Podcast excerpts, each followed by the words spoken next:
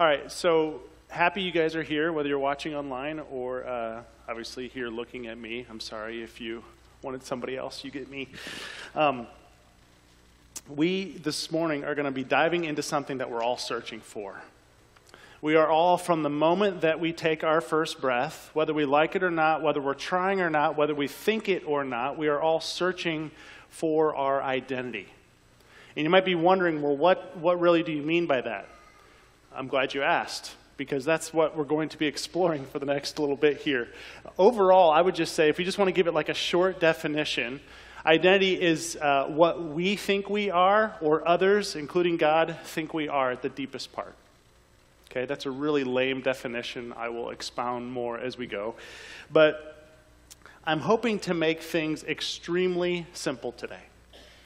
That if you are here this morning and you have a relationship with Jesus Christ because of his grace and by exercise of faith, you have a relationship with him, then you are someone who can say this about your identity I am who God says I am or collectively, since we're preaching to a group here, we are who God says we are.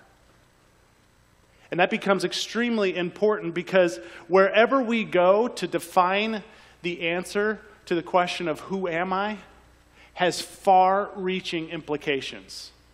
And, and, the implications are both good and bad depending on where you're searching to define it.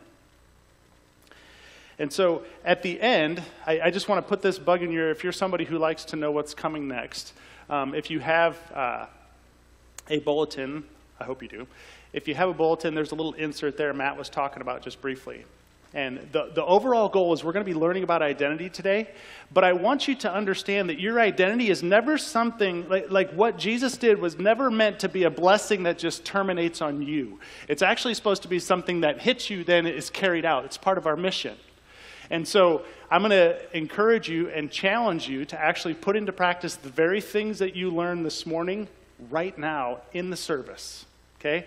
And part of that means that I want you to be thinking about um, someone you know, someone who's a part of this church, or maybe they're not, that you want to encourage in their identity in Christ. So start thinking about that as you're sitting here. Who do you know needs encouragement? Maybe they're struggling in sin, maybe they've been walking through suffering, maybe things are hard think of them, and then, and then be considering how you can encourage them. And I'll give you some more instruction at the end as to what that looks like. But more than anything, just two points that we're going to be making today. Where do we go? And what does God say? So, in order to understand where we go, to understand who we are or our identity, um, I found this following clip compelling. It's by a famous actor named uh, Jim Carrey, who's very well known, very accomplished, and has received many awards. By all accounts, he would be someone you would say is successful. So take a look at what he has to say about identity. From the upcoming film True Crimes, please welcome two time Golden Globe winner, Jim Carrey.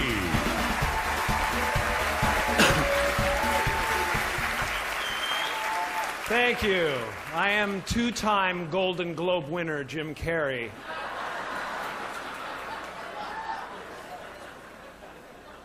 You know, when I go to sleep at night, I'm not just a guy going to sleep. I'm two time Golden Globe winner Jim Carrey going to get some well needed shut eye. And when I dream, I don't just dream any old dream. No, sir. I dream about being three time Golden Globe winning actor Jim Carrey. Because then I would be enough.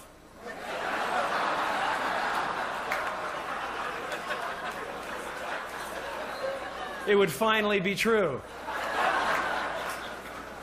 And I could stop this, this terrible search for what I know ultimately won't fulfill me.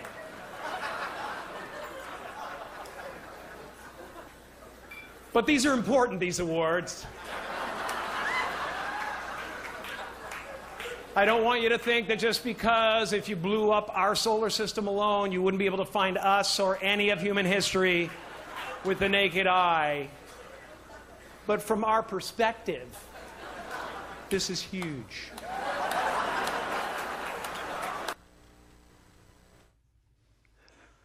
Where's he looking to find out who he is? This is participatory. Where's he looking? In his medals, like in, in his achievements. Do you think other people hold some opinion over him? Right? Like other people's opinions of him, do they matter a great deal or a small deal? Like a great deal. And then it matters how he thinks of himself. And so I would just say this morning that there's probably two different places, and, and I'm sure Scripture has more examples, but two different places that we go to define who we are. The first place is others. And I thought, um, if I could, could I have all three Stuber boys come up here? It's been a while since I've used you, so I need you guys to come on up, okay? Um, which one of you is like the most vain? Like you really care about you, how you look? Right here, okay, good. So you're going to stand right here okay? Um, and I'm going to need you to hold this mirror, okay? Thanks, appreciate that. And then you're just going to be right here. Look at these guys' shirts. Don't they look so nice? All right, so let's think about this for a second. The two places that we run to are others or self. And so when we think about that, um, I'm going to name, maybe, maybe I'll name you um, parents, right? And then uh, you get to be Instagram. Okay, is that cool? He's all over social media these days. And then uh, I'm going to name you um, just self, okay? And then, uh, for all intents and purposes, this, this is how this would work out, right? So I'm young, I'm growing up, and I'm aging, and I'm looking around, I'm like, I don't know who I am. And so as you're aging, you're getting to know more of who you are, and you turn to your parents, right? But what if your parent says something like this? Try again you're pretty lousy. You could have done better. Okay? Um, but then I get older, and my mom says, Hey, it's okay, you can sign up for Instagram now. Oh, awesome. So I start posting things, and, and, but I notice I only have like 32 followers. And only six people liked the last picture that I posted. And now I'm crumpled and I'm in a mess on the floor because I'm over here and I'm looking to Instagram to tell me like, who am I? Am I good enough? Do people like me? And I said, well, over here, this guy's just going to hold up this mirror. He's going to be me, right? And so, do you guys, some of you may remember this, but like in, in the 90s, there used to be this great little sketch on Saturday Night Live called uh, Daily Affirmations with Stuart Smalley. And uh, Stuart Smalley, I got a thumbs up from Jeremiah. He knows it. Right? So Stuart Smalley was this guy who suffered terribly with this understanding of uh, just needing to pump himself up, just to inflate himself. And so every morning he would come into his mirror, right? And he would stand up and he would look in his mirror and he would say, "I'm, I'm good enough. I'm smart enough. And gosh darn it, people like me." Right? Now, what happens if his mirror is broken like this one? Or maybe his mirror doesn't exist. Or as soon as he leaves and he can't look himself in the eye and tell himself that he's awesome, where is he then? So hopefully I have your attention in terms of where we look for identity. It's real easy for each of us to say, hey, I am who my parents say I am. I am who Instagram or my peers say I am. I am who I say I am. But at the end of the day, how easy is it for each one of these to fail?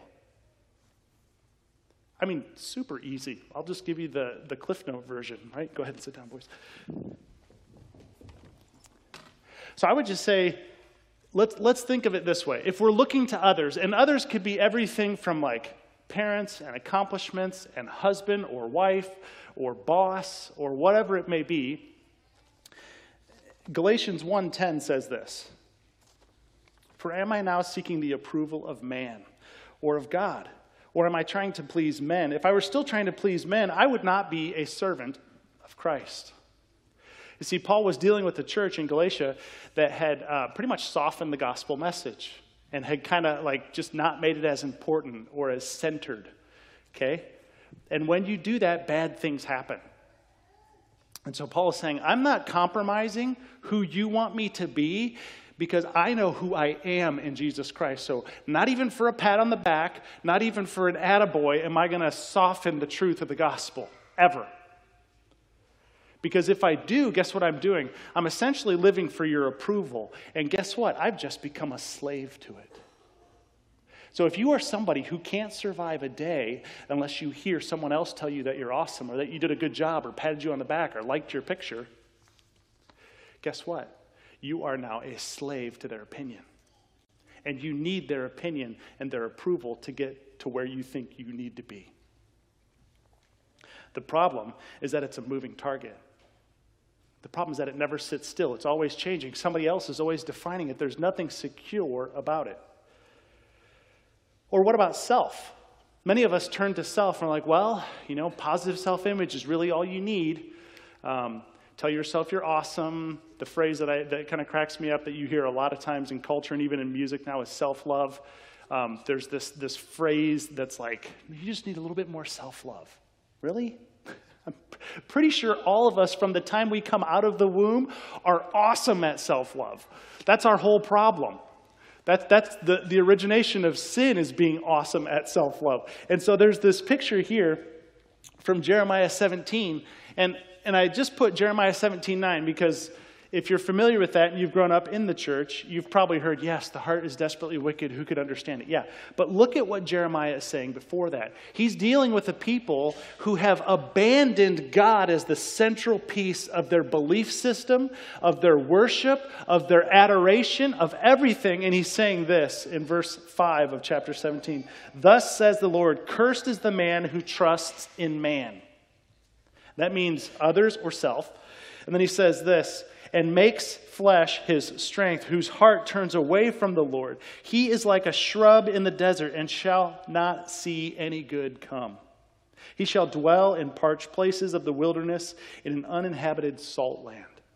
He's basically saying, Are you looking for fulfillment, satisfaction, all those things to come from just like other people or yourself? Guess what? You're in for a wild ride, and it's going to be rough and horrible and never fulfilling. It's never actually or ultimately going to get you what you want or need. So, the problem with looking to self is that it's relying on feelings or experience. And God gave us emotions for sure. They make wonderful servants, horrible masters. And when we rely on those to tell us who we are, we will be devastated from the get go. Maybe I would just say it this way. In 1 Corinthians 4, Paul is writing to a church that is um, struggling with saying, I like Apollos, I like Paul, I like this guy, I like this guy. And he's saying, hey, here's the deal.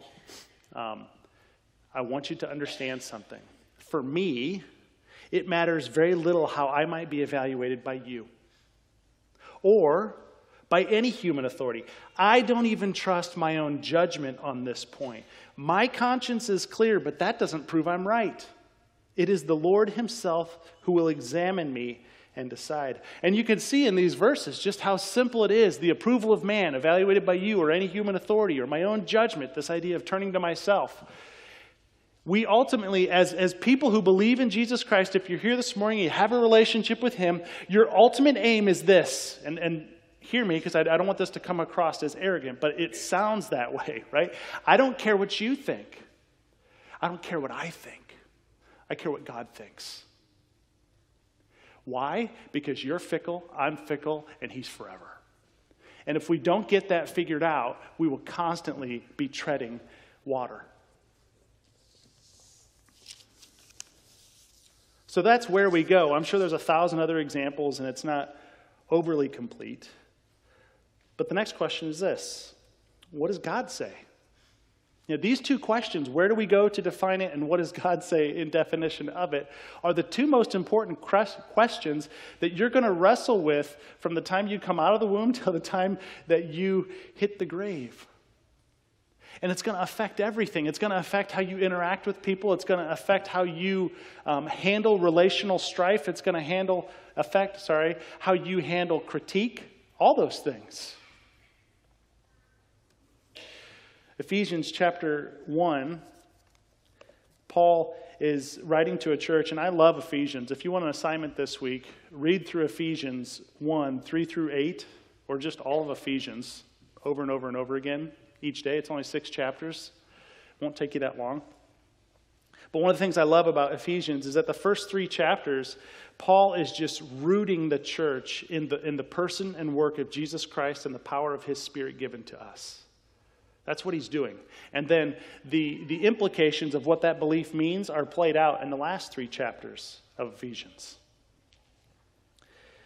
So then the question becomes as we read this what does God really say about who we are?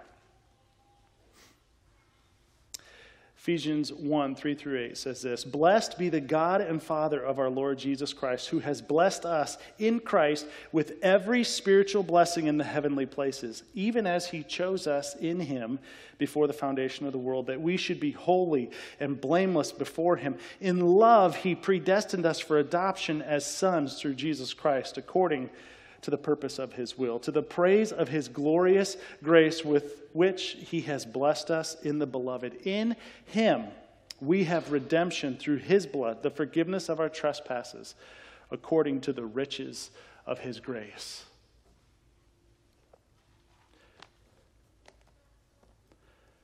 So, first and foremost, you are blessed. If you are here this morning and you have a relationship with Jesus, you're going to hear me say that over and over again because until you humble yourself and you receive the free offer of grace that He earned on the cross for you, this does not mean anything. It's an offer, and it's a whole lifestyle. But He says this that you are blessed. Being blessed means that you are highly favored, spoken well of. And in this case, he's saying you are given literally everything you need for the Christian life. In, in everything that Jesus Christ did, all was already accomplished for you. Do you know that? Do you live like that? Do you live in such a way as to say, I have everything I need? Well, Doug, I can't meet this bill.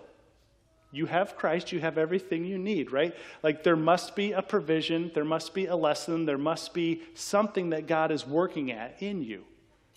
You are blessed, it says, with every spiritual blessing. Second thing it says is that you're chosen.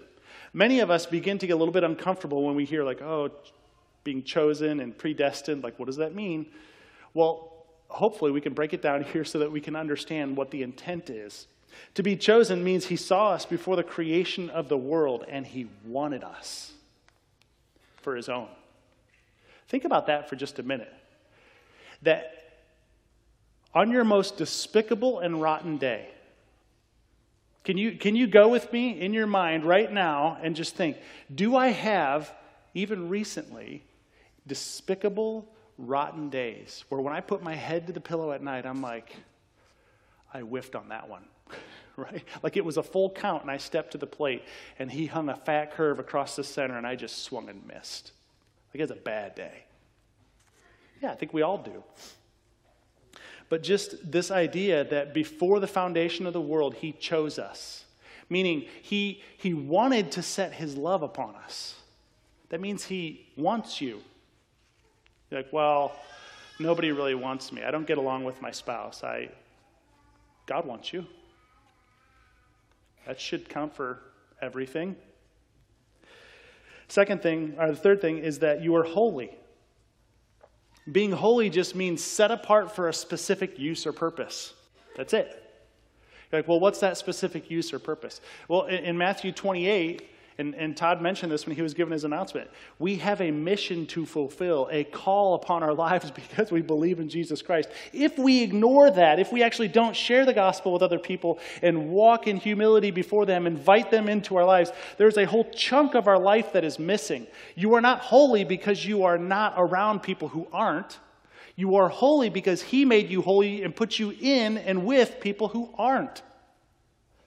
It's about what He did for you. And then it says that you are blameless. Blameless means that you are without blemish. I love Colossians 1:22 because it aims at this uh, understanding of being without fault in his presence. So maybe just ask yourself this question. Considering your own actions, whether it's your past or your history, or maybe the struggles that you're still facing, and you're thinking, okay, before God, standing before the holy God of the universe, because of the work of Jesus Christ, he looks at me without a blemish. That's staggering. And you're like, well, if you get too comfortable there, it might get a little dangerous with what you. know. If you get comfortable there and recognize that He has made you without blemish, then guess what? Like, you are somebody who is so humble. I can't achieve this. There's no way I'm without blemish. I know me, right? And you would probably all say the same thing. I know myself pretty well, right? Like, yeah, you're with a lot of blemish, Doug, right? You've got a lot of warts. You've got a lot of problems. We all do. So to hear that from him is powerful. And then comes this phrase of, in love, he predestined us for adoption. So I, I just want to put this out there like to, to help us grasp this. That love is, is the characteristic of God by which we define everything else. There's, there's no characteristic of his holiness or his judgment that you can't first talk about his love. There's no uh, idea of his mercy or his grace that isn't motivated by his love. You know, John 3:16 is a familiar verse to many of us, right? That God so loved the world that he gave his only son. So you talk about sacrifice of God, and it's all motivated by love. So when we talk about predestination, we're not talking about God saying, you have to make a choice. We're saying that He loved you. He chose you before the foundation of the world because He loved you and He wanted you. And then He said that you're going to be adopted as my son or daughter. That's powerful. We have a number of people in here who, out of their own choice, have chosen to adopt. That's awesome. Guess what? The child who is adopted, they can either accept and receive that adoption in their heart or not. If they choose not to, it's a hard road. I think any adoptive parent will tell you they've had some heartache. And it's not because the adopted child is somehow, you know, not helpful or damaged goods or something like that. That's garbage, right? It's, it's because being adopted, having someone place their love upon you and pull you into their family out of great love, even before you knew them, that's hard to accept. It just is. And then it says that we are redeemed. We're, we're brought into his family as a child of God. And it says that we're redeemed. Redeemed just has this idea that you are bought at the price of Jesus Christ's life. It cost the life of Jesus to get you. He loved you so much, he paid that price. Romans 3:24 points that out very carefully. And then it says that we are forgiven. The nature of our redemption is the forgiveness of our trespasses. Our trespasses are premeditated, they're calculating, they're also unknowing. But at the end of the day, he comes to us and he says, I'm redeeming you by forgiving your sin.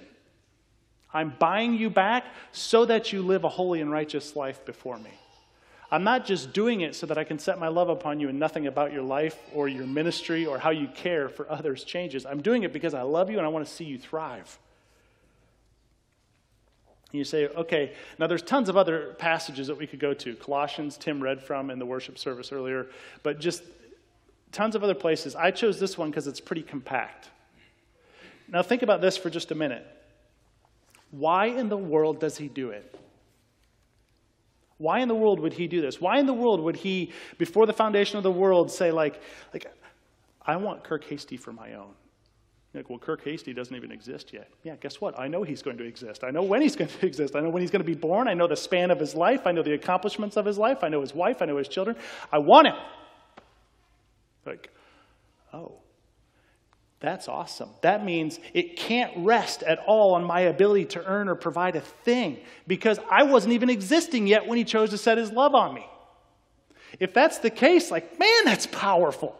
I mean, think about that. Think about how much we strive and we anger, like we move so much for ourselves. And we're like, I got to earn something, I got to maintain something. And God's like, before you were born, I wanted you. Do you know that? Do you know that in the deepest core of who you are? Before you were born, before you messed up, before you got it right, He wanted you. That's identity. That's game changing. That is like life altering.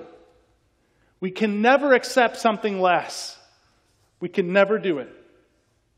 But you still say, well, why does he do it? It says so right there in the text. He does it because it's the purpose of his will. There are other translations that actually say it more poignantly. They say that it's in accordance with the pleasure of his will. He wanted to. That's the simple answer. like he wanted to do it. He his arm wasn't twisted. His dad wasn't sitting there saying, "Now Jesus, you know, you should really love Doug. He's kind of a turd, but give him a shot." You know, like he he didn't do that. He wanted to redeem us. He loves you and he likes you, believe it or not. So, as we wrap up, the worship team's going to come back up. And, and here's what I want you to do with the remaining time. As the, as the worship team plays the last song, I want you to dream with me. Okay? I want you to dream with me what it would look like if we were a people who called out of other people what God put in more than we critiqued what comes out. Does that make sense? Instead of critiquing to the nth degree how somebody carries themselves or how they pursue Jesus, what if, what if we were people that instead of judging actually called out the holiness, the blamelessness, the grace, the mercy, the power of Jesus in the life of another individual? Like, what would that mean for the kingdom of God here in Peoria? What would that, what would that mean for the kingdom of God in Tremont or in NCF? That we would actually be people who uplift and encourage in a way that, that marks someone for Christ.